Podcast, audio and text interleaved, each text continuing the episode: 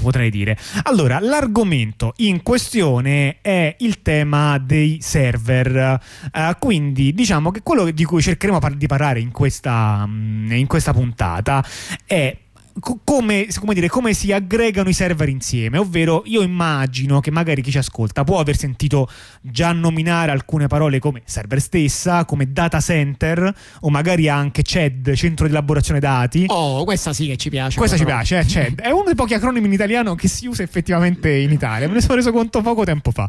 Eh, o anche cloud.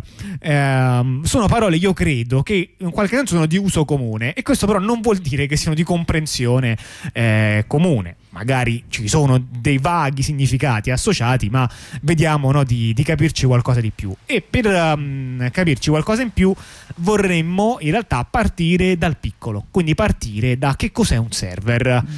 Ehm... Però, però farvi capire cosa queste parole possono significare, cosa implicano. Sì, un server, eh, innanzitutto in realtà mh, partire dal piccolo non è facile, paradossalmente forse era più facile partire al contrario, quindi forse ci stiamo complicando la vita, ma tant'è. No, ma per capire veramente è meglio partire dal piccolo. Allora, un server può significare due cose, ok? Quindi con server in genere si può indicare tanto un ruolo quanto un apparato. Mm-hmm. Ok? Eh, un ruolo, diciamo, nella comunicazione, cioè se ci pensate la telematica, no? Così eh, la prendiamo larga. La telematica è un fenomeno che riguarda la comunicazione tra apparati, cioè lo scambio di messaggi. Lo scambio di messaggi in alcuni sistemi è uno scambio di messaggi monodirezionale. Pensate per esempio alla radio con cui state ascoltando, che non so se lo vogliamo chiamare telematica, eh, non fa niente, ma se fosse telematica sarebbe un tipo di telematica ben diverso da internet, perché funziona a meccanismo di distribuzione, come si dice, broadcast, che non so come si traduca in eh, italiano. Ehm... Ovvero un meccanismo per cui insomma la radio ha l'antenna e l'antenna manda e voi ricevete. Poi abbiamo dei mezzi, ci potete chiamare al telefono, però è chiaro, no? Il fatto che evidentemente la radio è monodirezionale. Su internet invece di principio l'internet è completamente bidirezionale, il che non vuol dire però che, ogni, che tutti gli scambi avvengano in maniera effettivamente simmetrica. Okay? Perché quando voi state accedendo ad un sito internet, per esempio ci usate di una radio per ascoltarla in streaming, e beh, concettualmente il modello di base è comunque quello della radio, della radio in F M, ovvero quello in cui c'è una, una, un soggetto, un'entità che manda il segnale a tutti gli altri. Cioè. Vero, però in realtà poi tecnicamente questo avviene comunque con un dialogo tra le parti, un dialogo tra le due parti che avviene in maniera asimmetrica tra quello che viene chiamato il client e quello che viene chiamato il server. Dove il server è quello sostanzialmente che fornisce il servizio.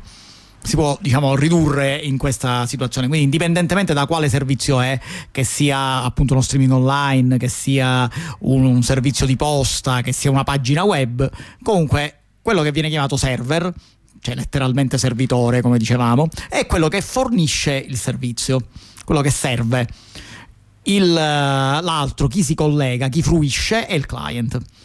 Questo è il modello base, questo è il significato Beh, dei server. Per, per inciso, per la traduzione con cliente in realtà non è davvero accurata. Non, non, non, non è ci, ci, rifare, ci, ci rifaremmo all'Accademia della Crusca per, per delucidazioni. Esattamente.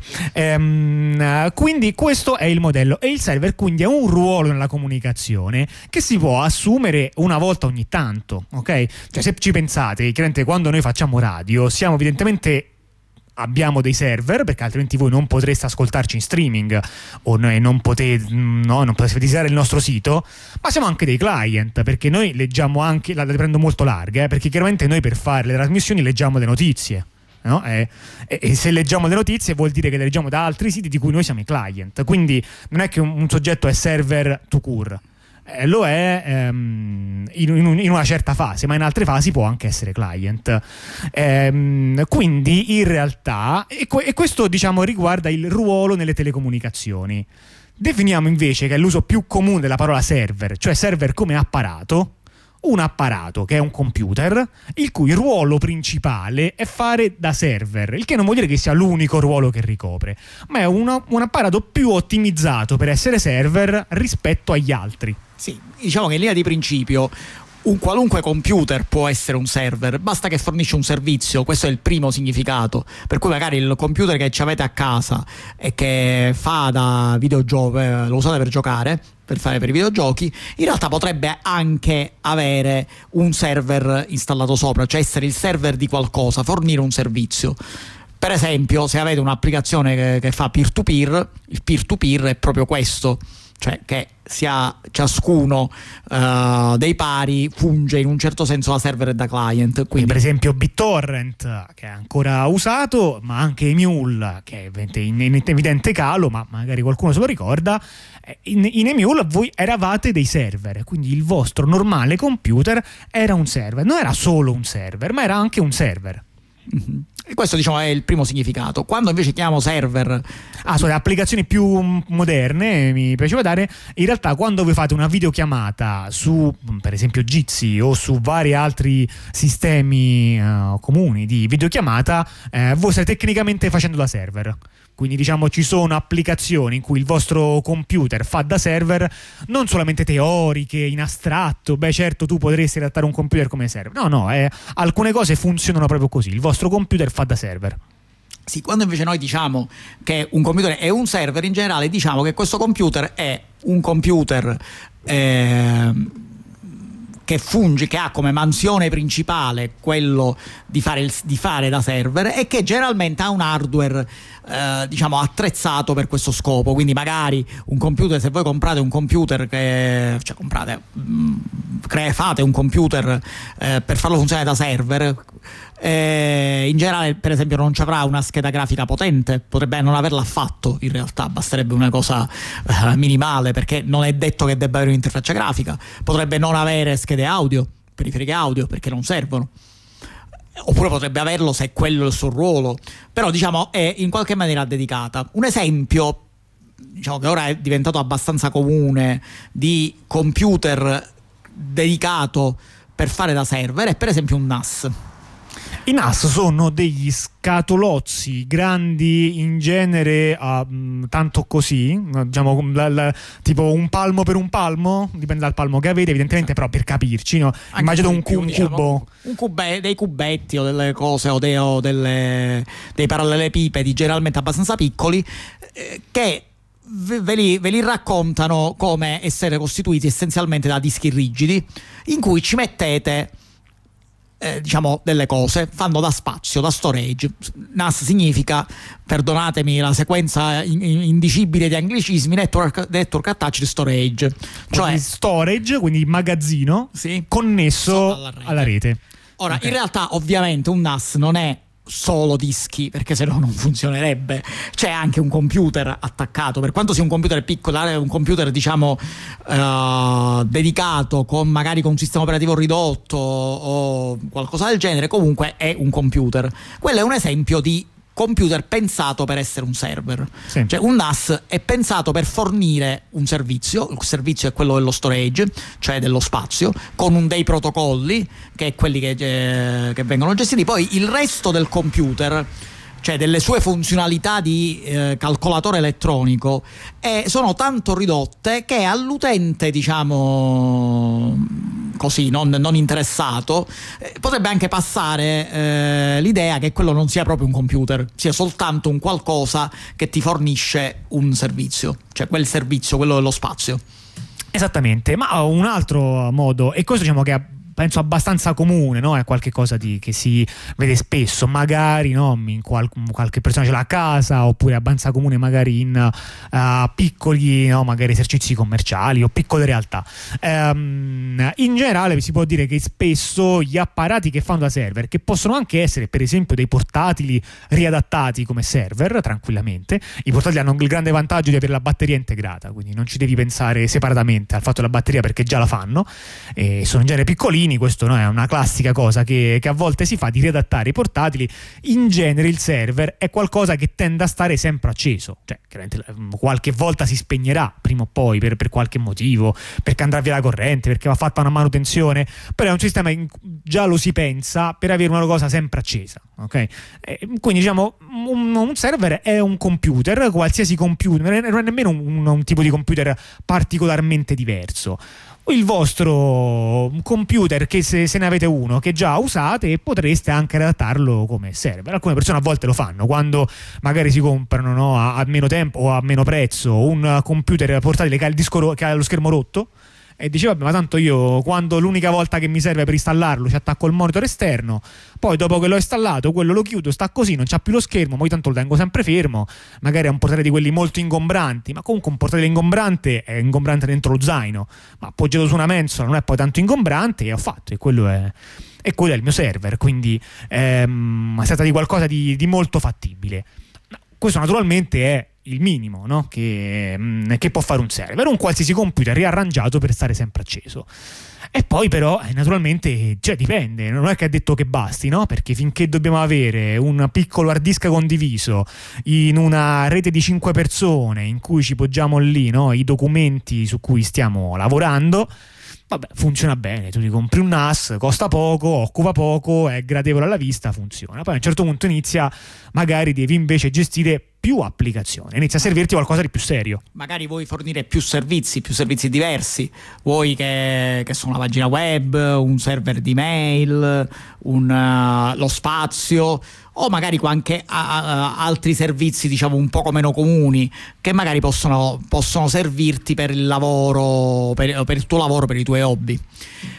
E, e quindi a questo punto eh, ora in linea di principio tutti questi servizi potrebbero stare sempre sullo stesso computer, però alla fine, a un certo punto cominciano ad esserci limiti hardware, cioè un computer eh, può reggere fino a una determinata quantità, quantità di operazioni, poi ovviamente eh, cominciano a degradare le, per, le performance, cioè le prestazioni, scusate, scusate l'anglicismo, il, eh, e, e magari eh, però magari i servizi che vuoi, tu vuoi che funzionino, cioè non vuoi avere un sistema con cento servizi di cui ne funzionano male novantacinque, perché ormai il sistema è saturo. Perché ormai il sistema è saturo. E certo, uno potrebbe anche dire vabbè, ma io basta che paghi un computer migliore, ma ehm, questo non è detto che sia, no? Cioè probabilmente, cioè, volendo spendere di più, sì, ti puoi far bastare un solo computer per qualsiasi numero, no, di, di applicazioni ti possa venire in mente, perché esisteranno computer probabilmente con una potenza estrema, però non è detto che ti convenga né economicamente, ma nemmeno da altri punti di vista. Per esempio, immagina che tu hai una macchina di test o vuoi un, un server di scorta che sta lì apposta perché quando ti si rompe uno poi ce n'è un altro. Allora per definizione ne vuoi due. Mm. Se, oppure no, magari vuoi per qualche motivo separare, no? Due server diversi, uno per le cose personali, uno per le cose di lavoro. Può capitare che per vari motivi a un certo punto puoi decidere di avere due server, non più uno solo. Anche perché, diciamo, in linea di principio non c'è nessun motivo per cui i servizi differenti debbano stare sullo stesso sistema. Quindi eh, eh, diciamo questo sistema eh, eh, l'idea di avere tanti servizi su differenti computer funziona bene, e siccome, come dire, in generale n computer di livello più basso costano di meno di un computer di livello n volte i precedenti, se escludi i costi di manutenzione, se escludi i costi di manutenzione, se, se escludi eh, se, se, se la manodopera è gratis, se escludi l'operatore, diciamo, sì.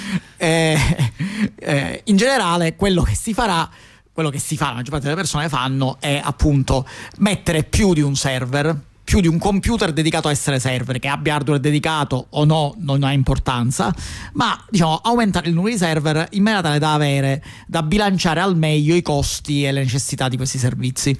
Quindi i server hanno, cioè, sia diciamo, no, come dire, mano a mano, no, che le esigenze crescono, crescono diciamo, per capirci, sia di dimensione, cioè se prima avevo preso un portatilino e l'avevo utilizzato, utilizzato come server, a un certo punto non mi basta, allora prendo un computer un po' più vero, un po' più grande, poi non mi basta, ne prendo due, e voi capite che quella mensolina in cui avevamo appoggiato il portatile ora a un certo punto dovrebbe iniziare a scricchiolare. Sì, quindi eh. la, l'opzione è uh, l'opzione di mettere una trave a doppio T sotto la mensola in generale non viene utilizzata, si preferisce a questo punto mettere i server in una stanza. Questa è la, uh, anche perché? perché iniziano a fare rumore, a scaldare, e, e quindi no, se tu prima dicevi vabbè, ma quello sta, no, io mh, lavoro, ho una scrivania dove lavoro e un angolo della scrivania è sprecato perché c'è un server, ma tra l'altro io poi sopra ci metto pure il portapenne, niente, ed ho recuperato lo spazio. Dopo un po' non funziona più questo quando giochetto. Comincia, quando comincia a fare rumore ve ne accorgete, cioè io per anni ho dormito con, computer, con vari computer sempre accesi entro qualche metro da me, e io posso dire che non è il massimo come qualità della coincidono del con il periodo in cui tu eri un serial killer, esatto, di hobby. Sì, sì. Quindi in realtà quello che succede è che a un certo punto, se avete appunto un gruppo di persone, un'azienda, un, ma anche una persona singola, a, comincia a avere bisogno di tanti computer, tanti server, la cosa più facile che, sa, che, che sarà sarà identificare uno spazio, una stanzetta in cui mettere questi server, che si potrebbe pensare che sia il classico sgabuzzino delle scope, e non è, cioè anche quelli funziona fino a un certo punto. Sì, perché i server, come dicevamo, oltre al rumore, cosa che in realtà lo sgabuzzino delle scope risolve, se dotato di porta risolve egregiamente, hanno anche problemi di eh, termici, cioè nel senso, se tu concentri tanti computer in uno spazio molto piccolo, questo spazio salirà velocemente di temperatura, specie se proprio sa la porta, specie. Tanto migliore è la porta, più isola acusticamente, più o meno, tanto meno eh, no, tanto più isola anche termicamente. Sì, c'è una correlazione che non staremo qua a spiegare tra l'isolamento termico e quello acustico. Esattamente. Eh, quindi, in ge- quindi l'idea di metterci un materasso sopra non è la genialata del secolo. In generale quello che si è fatto nel tempo è che, oh guarda, c'è troppo caldo in questa stanza, ci metto un condizionatore. E ora questa situazione inizia a diventare sempre più, no? Eravamo partiti che avevamo preso il portatile avanzato che ci si era rotto lo schermo e abbiamo detto, piuttosto che buttarlo lo riutilizzo. E a un certo punto abbiamo iniziato a prendere tanti server e ora c'era una stanza, ma in quella stanza ci devo portare il condizionatore, e quindi non è più lo sgabuzzino dello scope quello, sta diventando una stanza tecnica, no? Sì. È un locale, sta diventando un locale serio. Sì, soprattutto se eh, diciamo facciamo finta che le nostre esigenze continuano ad aumentare sempre di più, e allora il numero di server aumenta e eh, il nostro sgabuzzino non va più bene, gli devo dedicare eh, la stanza principale di que- del nostro appartamento, viene dedicata là, chiusa, sigillata e condizionata con eh, consumi sempre superiori. E questa cosa ovviamente non va bene, nel senso che a un certo punto, uh, a un certo punto immaginiamo che poi siete appunto, che condividete un appartamento e dedicate una stanza per queste cose, a essere buttati fuori voi e i server ci stiamo, ci siete molto poco. Quindi eh, diciamo, comincia a, a, a comparire la necessità, aumentando le dimensioni, eh, la necessità di locali dedicati con questo, a, a queste operazioni, che in generale vengono... sono locali tecnici, quindi appunto garage, eh, cavannoni, um. locali pensati da subito, cioè, perché, no, immaginiamo, no, prima ho fatto l'esempio, no, un po' strato senza entrare nei dettagli, no, ma immaginiamoci il caso di, per esempio, una scuola, cioè supponiamo che la scuola pubblica voglia avere dei server che sono sia per delle necessità della didattica interna, a cui stiamo sognando invece rispetto al mondo di Google che è la realtà, che siano sia per le necessità tecniche sia in parte perché magari la scuola fa dei corsi di informatica e vuole avere un server per ogni classe, in modo che ogni classe possa avere un server con cui esercitarsi, così come può avere altre attrezzature laboratoriali. E quindi se ha tipo cinquanta classi gli servono cinquanta server più quelli necessità sessanta server, e sono un bel po' di roba sessanta server. È eh. per questo che la scuola italiana non utilizza questo approccio, vedi? Sì, esatto. eh, e dove ce li mettiamo sessanta server? Certo, se noi abbiamo per esempio, no, la scuola, supponiamo che sia, no, una scuola come tante sono nel centro di Roma, noi potremmo dedicare un'intera aula a metterci lì dentro i server. Ma ne vale la pena? Cioè, certo, è bello l'idea che, gli, che i studenti possano lavorarci con le mani effettivamente ai server, però quel, no, quello spazio c'è anche un valore, forse è meglio usato in altre maniere che non a riempire una stanza al centro di Roma di server, cioè, nella classica... che è un edificio storico in cui devi fare i lavori ma c'è il vincolo della sovrintendenza e però c'è pure, no, le norme di sicurezza, il condizionamento, non sta manco nelle classi il condizionamento, però invece lì ce lo devi portare, cioè...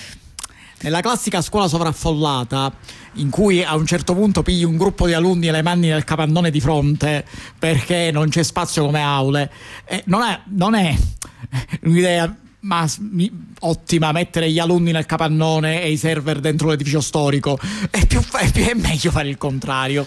Quindi automaticamente, diciamo, i server tendono... Vedi per esempio le aule della Sapienza, no? Che, da, quelle provvisorie del Pratone ormai sono diventate una tendopoli eh, ufficiale in cui ok, così va bene, la Sapienza ha miliardi di edifici ma poi alla fine le lezioni si fanno dentro a dei container. Comunque, quindi diciamo, noi ci evolviamo in un mondo in cui alla fine il, i server vengono buttati fuori in questi in, in altri posti, posti idonei a essere locali tecnici. E quindi nasce, diciamo, come quello che stiamo osservando è che mano a mano questa cosa tenderà a concentrarsi e a specializzarsi, cioè quando inizia a salire la scala eh, ci sono queste cose che succedono un po' sempre, eh, quindi beh, dove potremmo andare? Cioè, no, eh, immaginiamo no, di essere no, appunto una qualsiasi gruppo sociale che si pone questa domanda: vabbè, ma io ho cinquanta server, dove, cioè vorrei avere cinquanta server, dove li devo mettere? Sì, la, posizione, la possibilità è appunto che li metti in un, appunto, un magazzino, un capannone, sì. Cioè, ma affitto un capannone in cui tu fai il, tutto il condizionamento, gli impianti, le cose. Questa cosa costa. Ma metti che qualcuno ti offre, ti dice: oh guarda, ma io ce l'ho già un capannone, è già condizionato, tre quarti di questo capannone eh, contengono già i server di altri dieci gruppi, c'è rimasto un quarto libero, ma che per caso lo vuoi? Eh, questa soluzione chiaramente che è una soluzione più concentrata, in cui si è aggiunto già un, uno strato di intermediazione. Prima il server era vostro e stava sulla mensola vostra, e ora invece lo state portando a casa di qualcun altro, a casa di qualcun altro che vi fa una specie di subaffitto. Questa specie di subaffitto, in cui vi subaffittate letteralmente delle mensole dentro un armadio, eh, si chiama housing. Ok, poi l'housing può avere, diciamo, vari dettagli contrattuali. Vi possono affittare l'intero armadio o vi possono affittare una mensola dentro l'armadio, e questi hanno, però concettualmente il senso è quello, cioè qualcuna, qualcuno ha lo spazio e affitta lo spazio, mh, no, c'ha lo spazio complessivo e ne affitta porzioni. Sì, lo spazio, lo spazio vi garantiscono che è uno spazio adatto, cioè non è una mensola in una camera da letto, è uno, una mensola, quando è una mensola, su uh, in uno spazio che è già condizionato, che non soffrirà cali di corrente, che avrà, che ha più contratti con l'elettricità, che ha dei no, meccanismi di ridondanza che dipenderanno dalla qualità dello spazio naturalmente, però diciamo comunque quello non ha già soltanto un garage con dello spazio, non va detto sì. Io c'ho un garage, ci parcheggio la macchina, ma a fianco se vuoi il tuo computer ce lo puoi mettere. No, no, non è questo, è una cosa che è de- dedicata, è fatta apposta per questo scopo.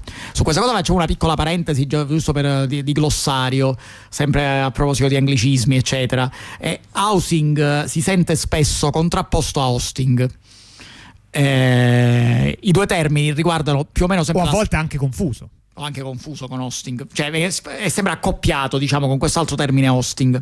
Ora, eh, i due termini riguardano due cose abbastanza simili, cioè il fatto che voi avete dei server presso un, un posto remoto. La differenza tra le due cose è che l'housing è che voi avete i vostri server intesi nel senso di macchine, voi avete le vostre macchine che vi siete, per esempio, comprate voi o assemblati voi, li mandate, li portate presso un posto dove il posto ve lo ospita, e sono e non spe- li portate, si intende proprio che voi o so, qualcuno proprio se lo porterà in groppa, cioè ok, la prenderete, ve lo porterete, metterete dentro la macchina, se la macchina servite lì vi presenterete con questo oggetto, lo avviterete e lo metterete proprio, no? Gli collegherete i cavi che vi dicono loro e, eh, e poi là avete la vostra macchina che dentro uno spazio. L'hosting invece, che è l'altro termine che, che si sente, è, diciamo, è in un certo senso eh, è la stessa cosa, però nell'accezione di server che abbiamo detto proprio all'inizio, in quella di servizio, cioè nel senso l'hosting è che voi avete un vostro servizio ma non avete una vostra macchina, voi occup- diciamo, affittate tra virgolette uno spazio in altre macchine, spesso che non neanche sapete quali sono, quindi non avete, diciamo, che il tutto è molto, molto più astratto, eh, uno spazio in altre macchine pe, eh, in cui loro vi garantiscono un servizio, vi affittate un server inteso come fornitore di servizio, tipo un server email o un, un database server o quello che volete, presso una struttura che è tutta gestita dal, da chi vi fornisce l'hosting.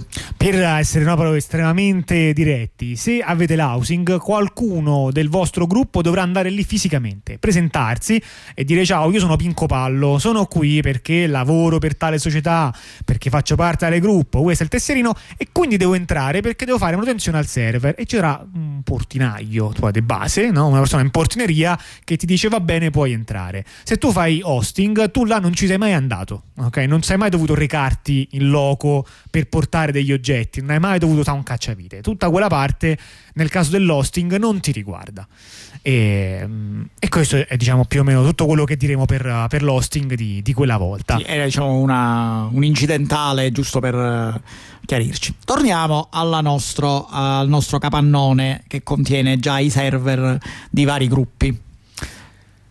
Onesto capannone, eh, diciamo, ci nasce, nasce con quel capannone con i server di qualche gruppo, eh, ma magari può crescere, perché se, eh, perché, eh, se tu pigli eh, appunto un sistema e lo devi adattare per eh, fare funzionare bene questi server, appunto condizionamento, impianti elettrici particolari, ridondanza, eh, eventualmente gruppi di continuità, co- cose del genere, tutte cose che costano, e sono cose che in generale costano, costano proporzionalmente di meno quanto più grosso fa il sistema.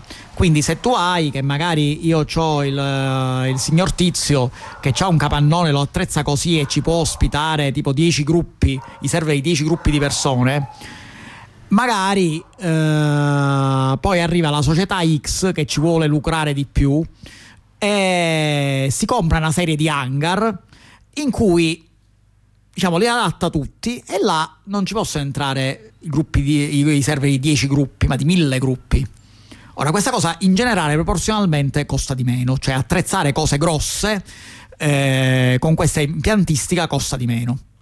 Esattamente. E quindi vediamo come ah, tutto, come si chiamano questi capannoni. Questi capannoni sono i famosi data center. Mm-hmm. Data center, per capirci, a volte si chiamano data center anche cose molto più piccole di queste. Per esempio, a volte eh, lo, quando il locale tecnico all'interno della sede aziendale, a volte anche quello viene chiamato data center. Sì. Mm, dipende, diciamo, sì, sono finezze, però in genere sì, cioè, sì, si chiama comunque data center o C E D, che è la sua traduzione in italiano, che è centro elaborazione dati. Tra l'altro, notare che l'elaborazione è un'aggiunta della lingua italiana, sì, cioè sì. Il data center è il centro dei dati senza l'elaborazione aggiunta. Sì, il data center può essere anche storage, tutto storage senza elaborare niente. Sì, in realtà no, però nel senso no, diciamo, il termine a questo allude, eh, quindi abbiamo, l'abbiamo condito in, in questa maniera in italiano. Vabbè, e quindi da lì um, il data center però appunto cresce di scala, e quando cresce di scala nasce l'intermediario, perché sostanzialmente quasi nessuno, poi ci arriveremo a vedere quando è che ci sono delle eccezioni, gli interessa avere un gigantesco data center per fatti suoi. Se pensate, per esempio, noi in questa città ce ne sono vari, tra l'altro ce n'è uno che è a due passi da, dalla radio da cui trasmettiamo, e quello non, non, cioè non è che è di un solo, non è che non, è, non, c'è, non è il data center di Google. Vedremo che esistono data center di Google che sono, tra virgolette, monomarca, però moltissimi data center non sono assolutamente così, non soltanto non sono nati così data center, ma non è nemmeno mh, il grosso della loro evoluzione. Poi non lo so, magari sul futuro mi sbaglio, ma sicuramente il presente è fatto ancora di data center che sono multi, che so, diciamo che poi affittano lo spazio a tanti gruppi eh, diversi. Sicuramente però il presente, quello che si osserva, è una grande crescita della dimensione di questi data center. E quindi questo può essere quella cosa che magari vi è capitato di leggere, perché mi sembra che tanto spesso, no, negli articoli, sui giornali, mh, tante cose alludono, no, a queste um, a, cioè, un fatto reale, eh, non è che è un'invenzione, no? Queste foto che ci sono di questi giganteschi data center, si parla di data center che sono grandi tipo settanta ettari, ok? Cos'è il più grande del mondo, ok? Non è che è il valore medio, però di data center sopra l'ettaro ce ne sono tanti. Sì. Eh, quindi comunque questo vi dà un'idea di quanto può essere grande, no? un, uh, un data center. Si tratta di posti molto militarizzati che consumano un macello di energia, ehm, quindi diciamo che in un certo senso sono anche dei posti che richiamano evidentemente, no, una quantità di problematiche che in questa trasmissione non soltanto noi abbiamo cercato, no, di eh, dimostrare di mm, e questo va insieme, ma proprio a braccetto, con uno, in fondo, no, dei grandi dilemmi, cioè il fatto che la concentrazione in un certo senso abbassa i costi, ma ne ricrea una quantità di altri di costi in abbassa, termini sociali. Abbassa i costi, appunto, il costo squisitamente economico del, del mantenere l'infrastruttura, ma introduce tutta una serie di problematiche che poi alla fine per il mondo sono dei costi. Comunque, la quest- tendenza che abbiamo descritto ci dovrebbe far mh, convergere verso un'idea per cui, no, come dire, se mantenere un data center grande costa meno che averne due piccoli, perché non succede che ce n'è uno solo immenso e li famo, e famo tutto là? Uno, no, potrebbe dire, cioè, o è quella la direzione, che ne facciamo uno solo immenso e, e buttiamo tutto quanto lì, perché se la direzione è qua di concentrare, ehm, Sì, co- sì, questa è la direz- questa diciamo è, sarebbe la logica conseguenza. Ovviamente una conseguenza impossibile, perché nessuno si metterebbe d'accordo per fare un unico data center immenso. Però tu parli della litigiosità, ma c'è anche un altro inghippo. Esiste un altro modo. Eh, c'è anche un altro inghippo che è un, il problema che è, come dire, centralizzare magari costa meno da alcuni punti di vista, ma ti espone a una serie di problematiche. Cioè, supponiamo, del tutto in astratto, no, che decidiamo di fare questo gigantesco data center. Dove lo vogliamo costruire? Non lo so, in Messico. Perfetto, in Messico. Ora c'è un problemino. E, e dove passano le dorsali che portano internet dal Nord America, anzi sì, dal Nord America, dall'America all'Europa? Ce ne sono un tot, ce ne sono varie, ma e se in caso di conflitto qualcuno iniziasse a tagliare queste dorsali, quindi mo che facciamo? Siamo tutti quanti in braccio al Messico? Eh. Eh, cioè, quindi ora il Messico, se vuole, dice ok, quindi ora internet sono io e no, mi pagate perché sono, perché chiaramente ho egemone, le, ho tutte le informazioni del mondo. E se c'è un grande incendio, no, in quella zona, che fai? Saltano tutto internet? È, è ovvio che e se que- c'è un blackout?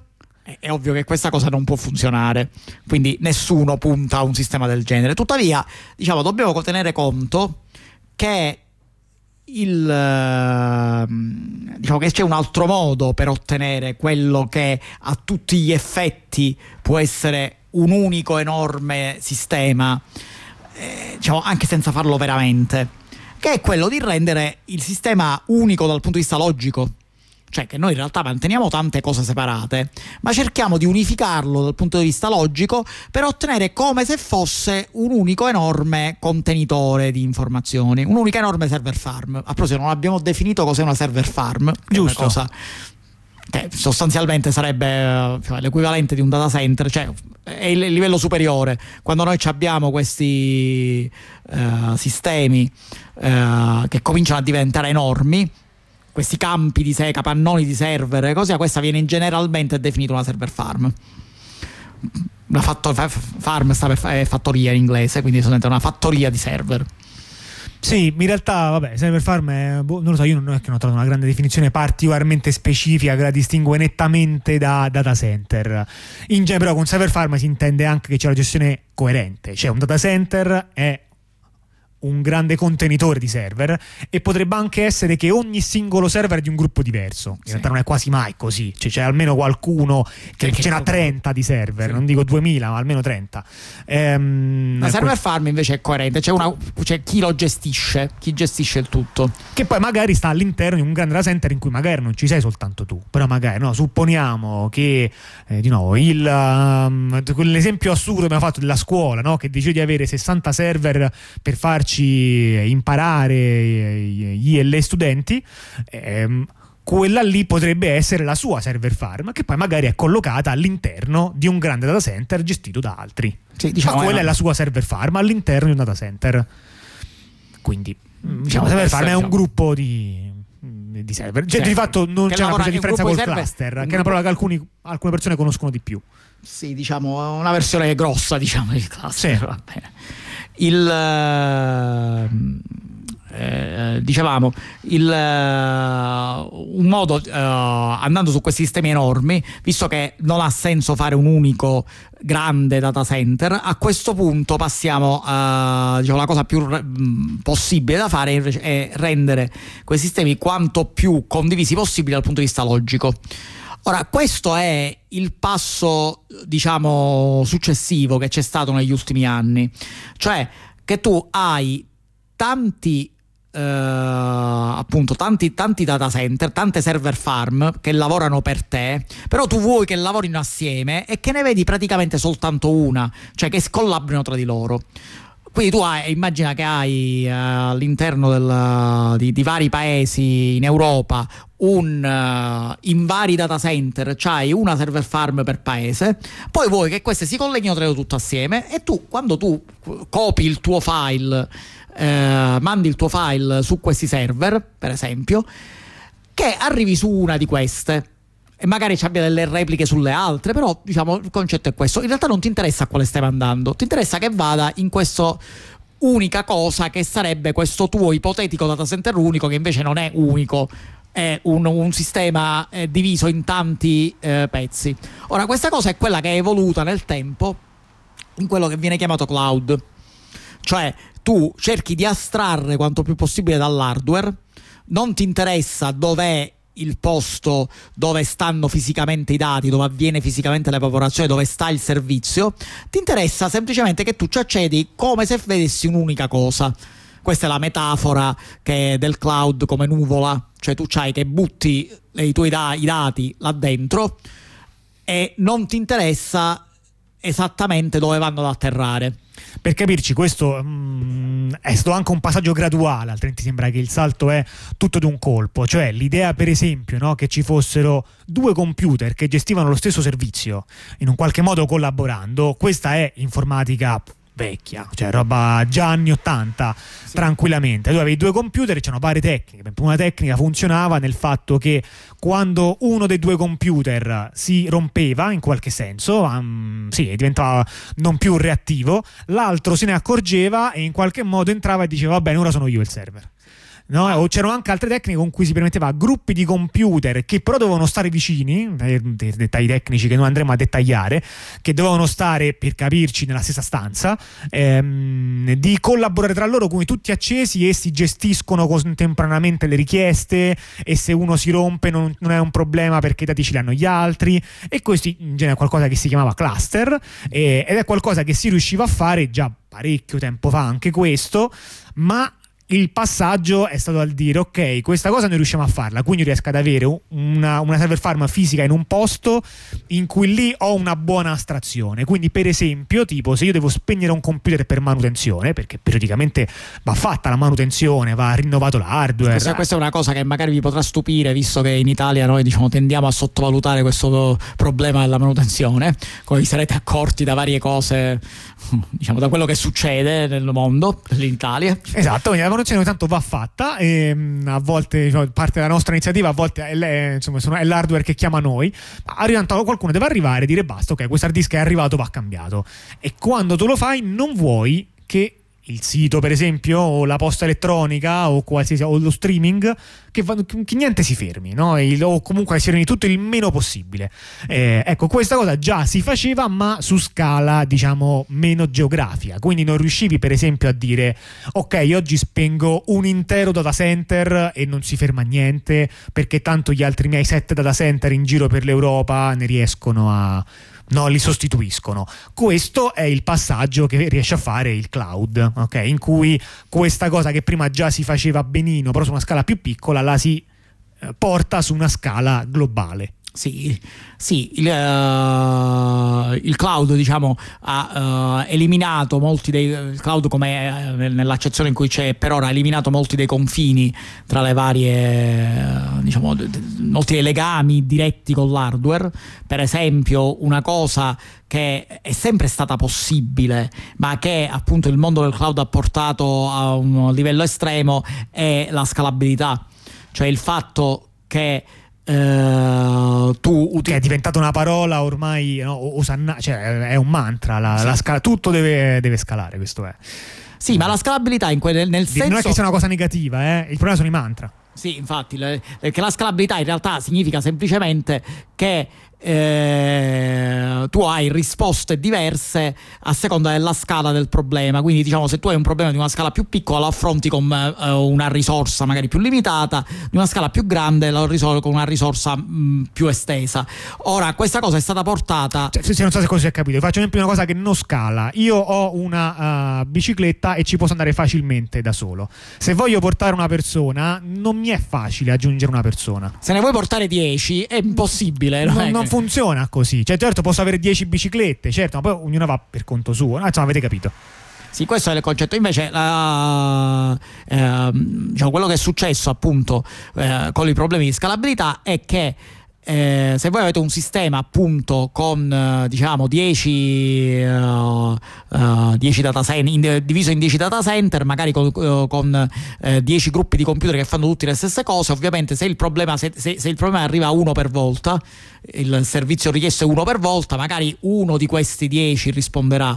Se ne arrivano due per volta, uno su cinque risponderà. Ne arrivano dieci per volta, tutti rispondono contemporaneamente, e l'affollamento avviene solo dopo. Il livello superiore che, eh, del, diciamo, del mondo del cloud è il concetto che tu aggiungi risorse a seconda di quello che serve. Quindi praticamente ci sono dei, eh, dei data center che sono quelli che servono per eh, il Uh, per servire, diciamo, il cloud, per fornire i servizi del cloud, che in realtà aumentano, possono aumentare e diminuire il numero di risorse utilizzate a seconda di, uh, delle necessità.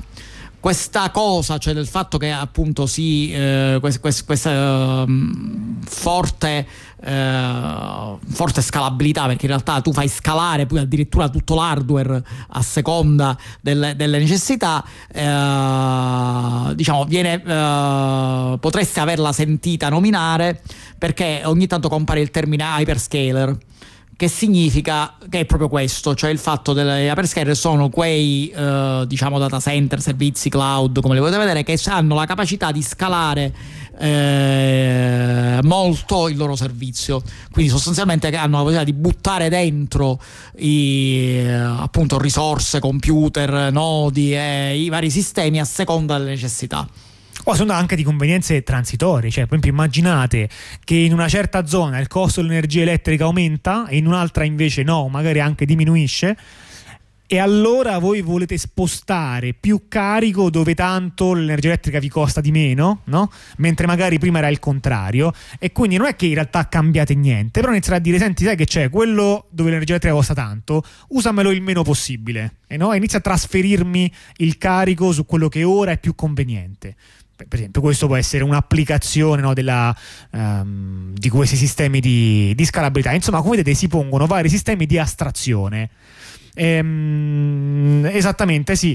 Ehm, come ehm, volevo giusto, giusto dire un'altra cosa e poi andiamo con lo stacco musicale. L'altra cosa è che questi sistemi di astrazione hanno necessitato, eh, diciamo, come dire, vari tipi di cambiamenti per permettere queste eh, caratteristiche di scalabilità, di distribuzione, cose così molto avanzate, che hanno preso anche queste, diciamo, per contagio il termine di tecnologie cloud, anche nel caso in cui usate tecnologie che in realtà non è che necessitano di una scala enorme.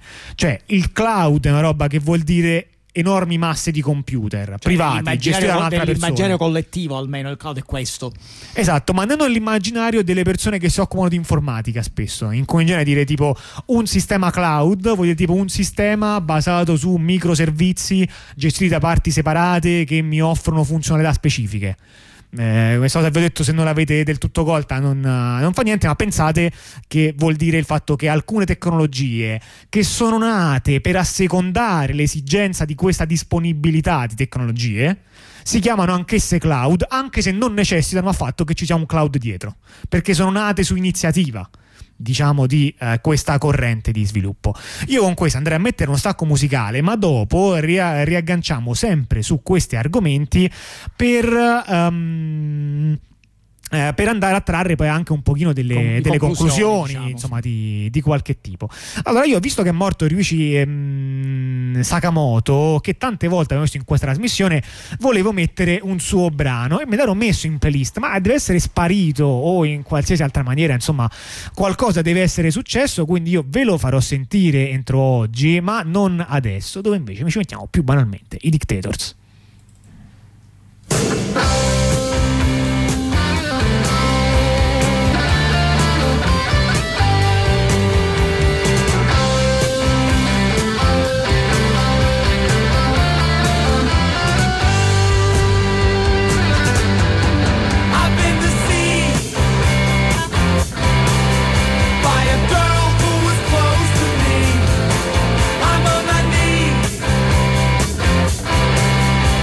I don't think I'll get around.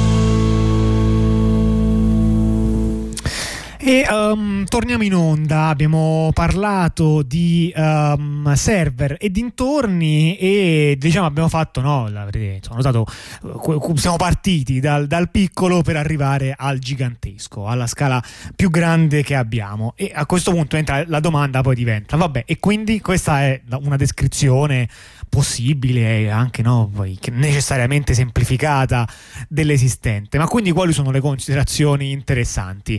Perché è eh, diciamo l'esistenza del data center è spesso criticata e spesso anche giustamente, perché i data center consumano tantissima energia, nonostante poi a volte non si spaccino per essere soluzioni del tutto ecologiche, perché no, consumano molto spazio, insomma, per... Vabbè, poi vedremo qualche statistica su questi Su, su queste cose. O vogliamo partire proprio dalle statistiche addirittura? Partiamo dalle statistiche e partiamo alle statistiche. Ehm, sì, dai, per esempio, iniziamo a partire con le dimensioni che le avevo già accennate. Qui um, partiamo. Ah, no, scusa, ho cliccato sul link sbagliato. Le dimensioni ce l'avevo nell'altro link. Ma se non ricordo male, il uh, data center più grande del mondo uh, è grande um, sette ettari. No, o settanta, settanta ettari. settanta ettari. settanta, Beh, settanta ettari si trova in Nevada, vicino a Reno, dove si trovano vari altri sì. data center di quelli più molto grandi. Sì, diciamo che è un uh, diciamo, il più grande del mondo. Tra l'altro asserisce di essere alimentato soltanto con energia rinnovabile e si trova eh, vicino la Gigafactory della Tesla. Quindi sostanzialmente è tutto, fa parte di tutto un insieme di cose puntate su eh, diciamo questa eh, cose ipertecnologiche, ed è comunque il, eh, il più grande al mondo, supera anche il più grande cinese che eh, è sessanta ettari. Comunque, come ora stiamo guarda- stiamo parlando di eh, di cose sostanzialmente smisurate, perché stiamo parlando di ettari, ma non ettari comprendendo lo spazio esterno, stiamo parlando di un sistema che è fatto eh, si estende per ettari di, eh, di server. Quindi se parliamo di eh, sistemi che hanno svariate migliaia di eh, appunto di server, di computer eh, infilati dentro, con, tenete conto che eh, il, diciamo, un, un data server del, un data center dell'ordine dell'ettaro eh, c'ha approssimativamente, potete considerare un venti venticinque mila server come dimensioni, eh, quindi diciamo dicevamo eh, settanta ettari, siamo a Uh, siamo quasi alla milionata, cioè, uh, poi diciamo ovviamente qua non abbiamo i dati di tutti, però diciamo lo, l'ordine, l'ordine di grandezza è eh, una cosa del genere, centinaia di migliaia che si approcciano al milione di eh, unità. Il secondo data center più grande del mondo sta in, uh, in Cina, come dicevamo, ed è poco più piccolo, cioè poco, vabbè, sì, in proporzione di quello che abbiamo, abbiamo appena detto. E poi ancora terzo, quarto, quinto, uh, sesto e settimo uh, stanno negli Stati Uniti. Poi l'ottavo sta invece in India, uh, e poi ancora um, Stati Uniti. Il decimo è um, vicino Londra. Sì, il decimo è l'Europa, quindi l'Europa, il più grande data center d'Europa, eh, che non sta in Inghilterra, cioè non è nell'Unione Europea, è più l'Unione Europea, sta in Inghilterra, è comunque il decimo uh, per dimensioni, che è dieci volte più piccolo del sì. primo, comunque dimensioni enormi, eh. Si tratta anche in questo caso di sette ettari contro i settanta del primo, quindi sì, è grande un decimo, ma sette ettari sono comunque uh, comunque tanti, ovviamente. Sì, notate, notate che eh, subito che il eh, c'è una mostruosa dominanza degli Stati Uniti su questa cosa. In realtà questa dominanza è confermata anche se noi andiamo a contare quanti data center ci sono nel mondo. E, e, si scopre che eh, come numero di data center, non solo come dimensioni ma anche come numero di data center, eh, gli Stati Uniti dominano abbondantemente sopra qualunque altro paese. Dopo gli Stati Uniti eh, ci stanno appunto il Regno Unito, la Germania, e curiosamente è soltanto terza la Cina, che come abbiamo visto però con le dimensioni, la, la Cina è eh, diciamo terza dal punto di vista del numero di data center, però ce li ha in genere più grossi, mentre che so l'Europa in genere tende ad avere data center più piccoli, anche se in numero maggiore. Eh, quindi diciamo un paese per esempio che è considerato la, la punto di diamante della tecnologia mondiale da sempre nella, nell'immaginario collettivo, ma che come vedete qua non compare né tra i numeri né tra le dimensioni, il Giappone, che ovviamente eh, ha un, un certo numero di data center, ce li ha, ma comunque non, assolutamente non paragonabili, anche considerando la superficie del paese, non paragonabili a quelli che ci sono in Europa o negli Stati Uniti. Per intendersi, l'Olanda, che è un paese di dimensioni piccole quanto una regione italiana, ma estremamente centrale nell'architettura di internet europeo, sì. Cioè Amsterdam e Francoforte sono i due nodi principali di internet uh, nell'Europa continentale, direi. Sì, hanno, uh, dico, i Paesi Bassi hanno circa una volta e mezzo i data center del Giappone.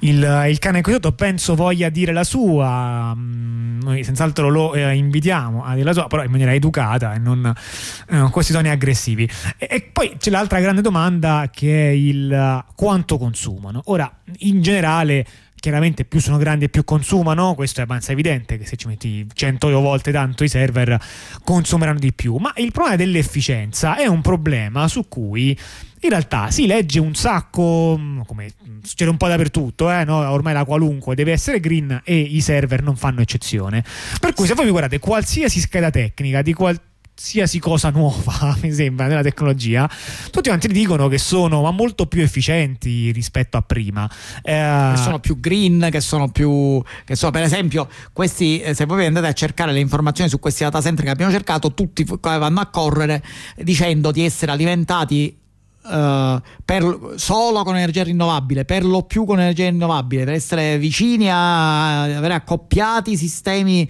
di risparmio energetico, eccetera. Perché eh, ovviamente eh, questa cosa serve per fare marketing sostanzialmente. Non soltanto, perché ricordiamo anche che il consumo è anche calore, cioè quello che i server, se i server consumano tendono anche allora a scaldare, ehm, e che il riscaldamento è un problema tecnico molto grande proprio per chi fa i data center, cioè è il problema principale in realtà, è il raffreddamento dei data center. Sì, tant'è che molti data center, ma come avete visto dall'elenco che vi abbiamo fatto e dal posto dove sta il più grande, non tutti, stanno in generale in paesi freddi, perché dove c'è freddo è più facile eh, diciamo è più facile eh, raffreddare, raffreddare. Cioè, non c'è, cioè, i computer riscaldano, eh, se c'è un freddo ambientale è meglio, anche se per quanto freddo ambientale ci sia comunque ci dovete pompare energia per raffreddare, certo. È per questo che eh, questa necessità di freddo, che come, dicia, come dicevamo prima, la server farm, il data center più grande d'Europa, se c'è il più grande del mondo, sta negli Stati Uniti, in Nevada, che il cui nome, il cui nome potrebbe dirvi delle cose, potrebbe, potrebbe farvi pensare alla neve, ma che è un posto desertico e caldo soprattutto. Sì, ehm, esattamente. E vabbè, in realtà c'è, c'è anche una parte, cioè, c'è un un motivo, se il Nevada si chiama sì. così, ma non penso sia dove sta il data center. Esatto, penso sia a Reno, che è nella punta meridionale del, del, del come si chiama, vicino. Penso che lì abbiano questioni energetiche vantaggiose. Sì, la questione là è l'energia vantaggiosa e soprattutto lo spazio. Lo spazio che costa molto poco, essendo comunque vicino alle zone della California dove ci sta appunto la Silicon Valley, eccetera, vicino relativamente, però. E soprattutto certo. C'è la Gigafactory e la Tesla. Certo. Cioè, aiuta anche questo, aiuta. Sì. Comunque, eh... insomma, in questo però racconto dell'efficienza che aumenta sempre, Ehm, che è un interesse tecnico che poi viene riutilizzato anche a fini, no, di, di, di marketing, no, per dire che le cose sono green e hanno la fogliolina, la fogliolina verde eh, messa in bella mostra. Eh, bisogna dire che l'efficienza in effetti è in aumento, ma dipende come la si misura. Cioè, ehm, e quindi andiamo a guardare quali sono i modi classici, per esempio, con cui si misura l'efficienza di un data center. Eh, ora, misurare l'efficienza di apparati specifici è un po' più semplice. Per esempio, se avete un router, che è un coso che, in, che fa passare pacchetti di rete soltanto, l'efficienza voi la potete misurare per ogni pacchetto, per ogni bit inviato. Quindi voi dite, vabbè, ma questa roba qui per bit quanti ehm, joule consuma, consuma o no, ospite, per ogni miliardo di bit, così i conti vengono più comodi, eh, e quello è un modo di contarla. E in effetti, se vi guardate poi le statistiche, notate che questa cosa è il rapporto, cioè quindi l'efficienza è effettivamente, cioè, migliora di moltissimo rispetto ad anni fa, ci sono stati dei progressi anche molto consistenti. Sì, questa cosa, diciamo, infatti non si può negare che sia vera, cioè i sistemi, questi sistemi è vero che sono alimentati con molta energia rinnovabile, è vero che eh, sono eh, diciamo molto più efficienti di quelli precedenti. Eh, il problema sta appunto sempre nella misura uh, che fate, perché se, tu, se voi misurate per quantità di informazione trasmessa, allora sì, questi sono più efficienti, ma semplicemente e dal punto di vista di chi produce gli switch non è che può fare niente di meglio, cioè dice io faccio un apparato che l'unica cosa che fa è trasmettere i dati, il meglio che posso fare è, è fartelo che li trasmetta in maniera più efficiente. Esatto. che, che altro vuoi che ti faccio? Esatto, il, il problema di questa cosa però è che il, eh, diciamo, la, l'uso dello scambio di dati non è una misura, diciamo, assoluta dell'efficienza del sistema, perché se ipotizziamo eh, che, che, che il, eh, lo scambio di dati aumenta continuamente, e che è quello che succede, perché se noi eh, diciamo con l'evoluzione della tecnologia, quello che è successo, che a, a torto a ragione, secondo noi più a torto, però diciamo che eh, quello che è successo è che praticamente c'è stato una, una, eh, uno, un incremento, un'inflazione incredibile di eh, dati scambiati, eh, e di conseguenza è aumentato la quantità di trasmessi. Sì, eh, ah, si passa anche alle canzoni e la regite per noi in diretta. Io sono onorato dei, dei contributi, prima dal mondo sì, animale, esatto. dalla, poi, dalla finestra, e poi anche dalla specie umana nel, nello specifico. Eh, diciamo che eh, diciamo, siccome è aumentato negli anni, aumenta continuamente la quantità di scambiati, ovviamente nonostante aumenti l'efficienza dei sistemi, e questi alla fine consumano di più.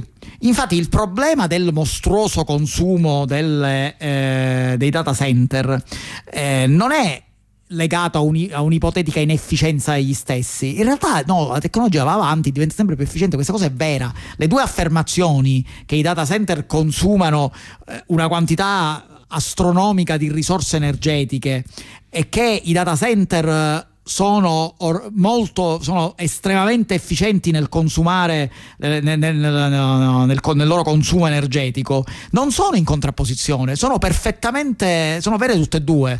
Nel senso, semplicemente la questione è che quello su cui bisogna ragionare è sulla quantità di dati che ci passano. Sì, o anche no, come dire, sulla quantità di dati che ci passano. Per, per, perché naturalmente non è il, volendo immaginare no, una migliore metrica di efficienza, io penso che questa dovrebbe essere collegata alla reale utilità sociale no, che si va a produrre. Quindi se mi dicesse no, stiamo consumando più energia, però perché le persone che hanno accesso ai nostri servizi sono aumentate del venti per cento e l'energia che consumiamo è aumentata del quindici per cento, quindi in effetti noi abbiamo fatto meglio.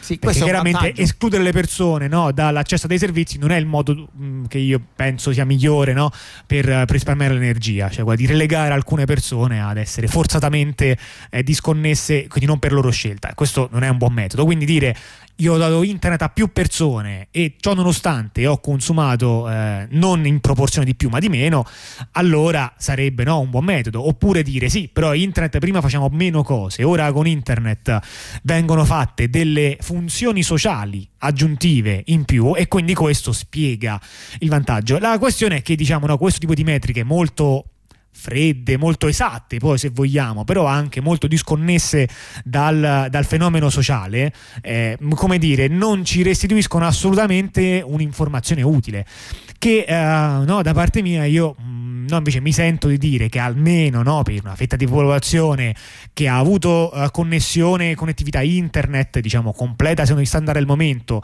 eh, diffusa almeno negli ultimi dieci anni, non mi sento di dire che adesso internet fa delle profonde cose in più che die- con cui che dieci anni fa non ci si faceva. No, quello che è il fatto per... che sia aumentato il consumo pro capite, quindi per me è pura inefficienza, no, no? Diciamo per, diviso per persone, per uh, effettiva utilità, che è quello no, di conversare, no? Di inviarsi messaggi, anche di inviarsi messaggi frivoli, mica a quel punto.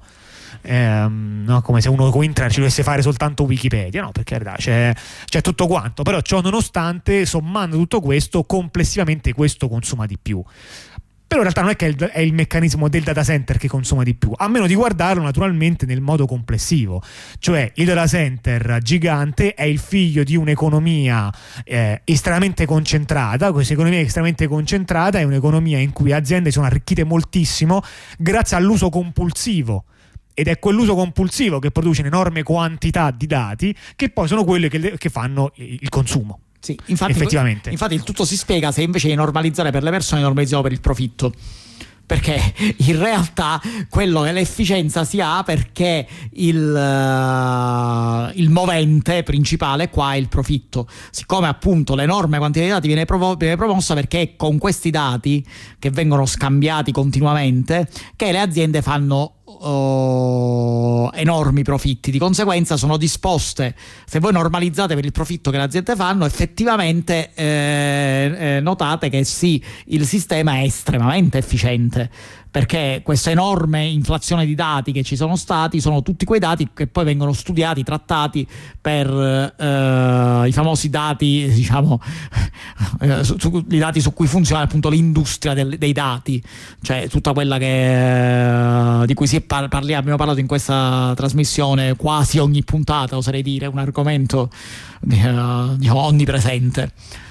Eh, quindi da questo si può, vengono fuori cose eh, diciamo tra virgolette storture, se vogliamo, come affermazioni che appunto, come cos'era in Olanda il server eh, quello nei Paesi Bassi, il come server quello che si vantava di essere di avere aumentato notevolmente le risorse green.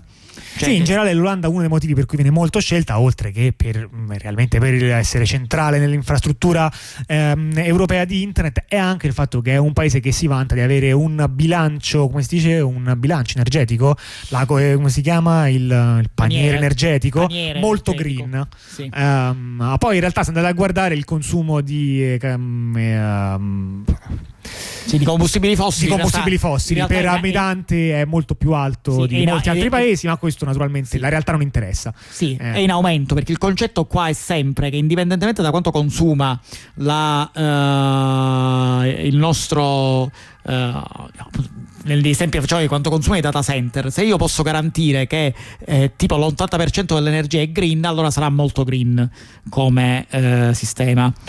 Eh, anche se poi se poi andiamo a confrontare i valori assoluti, magari è maggiore del cento per cento di, di dieci anni fa, no? Esatto.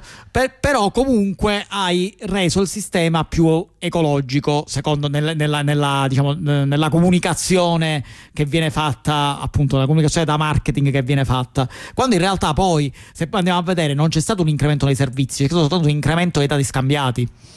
E questi dati scambiati hanno portato a un aumento di consumo dei combustibili fossili che in realtà sì, l'efficienza c'è stata, nel senso che avrebbero potuto poteva andare anche poteva peggio. andare peggio, ma non è un vantaggio rispetto al prima, è semplicemente un danno contenuto.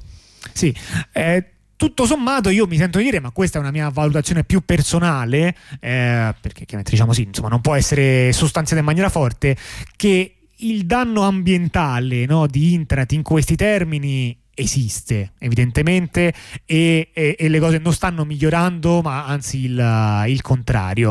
Tuttavia mi sembra che questo forse non sia, poi non dipende appunto, eh, è molto un'opinione mia, non sia forse il danno principale, no, di, uh, de- della questione. Cioè, di fronte a un'enorme concentrazione del potere, a me sembra che, no, che la crescita dei, marginale de- dei consumi che c'è Forse non, è, forse non è il punto più grande, cioè, no? Nel senso, per me l'emergere di non enormi più, poteri concentrati, grave, difesi ecco. militarmente, e poi mi dice in più consumano anche il cinque per cento in più dell'anno scorso. O- ok, va bene, eh, è, è una delle cose che aggiungo, diciamo, ai loro difetti, ecco, questo sicuramente. Sì, quindi diciamo su questa cosa della appunto del eh, consumo delle, del consumo delle risorse energetiche da parte delle server farm, eh, diciamo fa, fa parte dei difetti di eh, appunto di questo di questo enorme sviluppo dell'industria dei dati, però appunto non è solo non è l'unico difetto. Eh, anzi appunto diciamo. Noi forse no, non ci siamo non abbiamo calcato abbastanza la mano, forse avremmo voluto, forse facciamo ancora in tempo, ma, ma in questo sposta- certo in questo spostarsi, no, a dire ah, io faccio parte da sempre in giro per il mondo per vari motivi, ma quali sono questi motivi? Beh, per esempio uno di questi motivi potrebbe essere che tipo io sono in un paese in cui l'energia costa meno. Ma perché sì. in un paese l'energia costa meno che in un altro?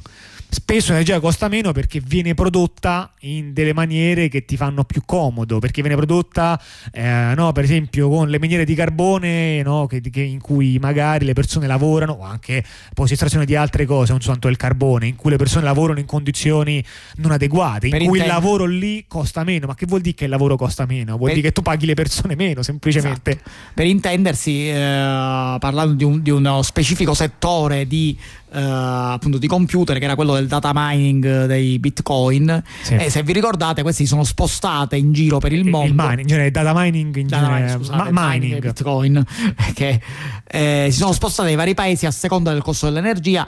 Uno dei paesi di approdo fino a qualche anno fa era la Cina, ma dove il costo dell'energia era basso non perché la Cina sia un paese pieno di, eh, di pale eoliche e pannelli fotovoltaici, ma semplicemente perché la Cina è un paese molto ricco di carbone e che non ha non aveva, almeno fino a qualche tempo fa, nessuna norma ambientale che restringesse l'uso del carbone per pura energia. E quando la Cina diventerà un pochino più scomoda, si sono spostati in Kazakistan, sì, okay. altro paese che è, diciamo, dotato di praticamente tutte le risorse fossili e di leggi sufficientemente eh, trattabili, trattabili da, da, da poterle utilizzare senza eh, diciamo restrizioni di sorta. Ora è tutto un tira e molla, perché se vedete quelli che hanno costruito i data center in, eh, in Kazakistan, certo non si vantano di averli green, però ce li hanno a costo più basso. Quelli che invece vogliono, diciamo, poter dire, poter fare la narrazione del sistema green, allora fanno i data center in Germania, in, in, uh, negli Stati Uniti, in, uh, in, uh, nei Paesi Bassi, dove eh, diciamo è più facile fare questa narrazione, perché sono in questo caso supportati dai dati, cioè dal fatto, dal, dal fatto che quelli sono paesi in cui è facile avere una grossa quota di energia, diciamo, rinnovabile. Va bene, con questo io andrei a concludere questo approfondimento. Adesso sono le dieci e un quarto, abbiamo sparato i primi quaranta minuti così, tutti ehm, di fila, come il nostro pubblico sa sopportare. Non lo so se è vero questo fatto, e ora davvero invece ehm, vi metto Sakamoto.